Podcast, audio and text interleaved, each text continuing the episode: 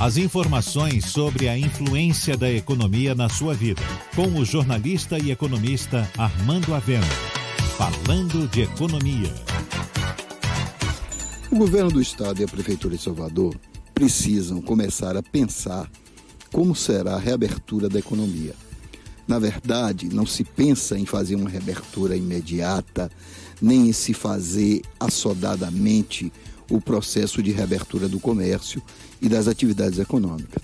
Mas é preciso que tanto a prefeitura quanto o governo estabeleçam um plano, um plano onde esteja definido gradualmente como vai haver a reabertura da economia. Afinal, já se vão dois meses e as empresas não podem continuar simplesmente paralisadas.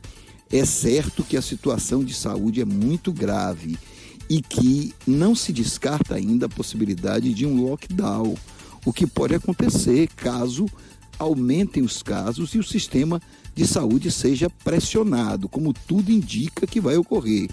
Não se pode falar em reabertura do comércio agora, em maio, mas é preciso que a partir de junho haja estudos já mostrando como isso pode ser feito.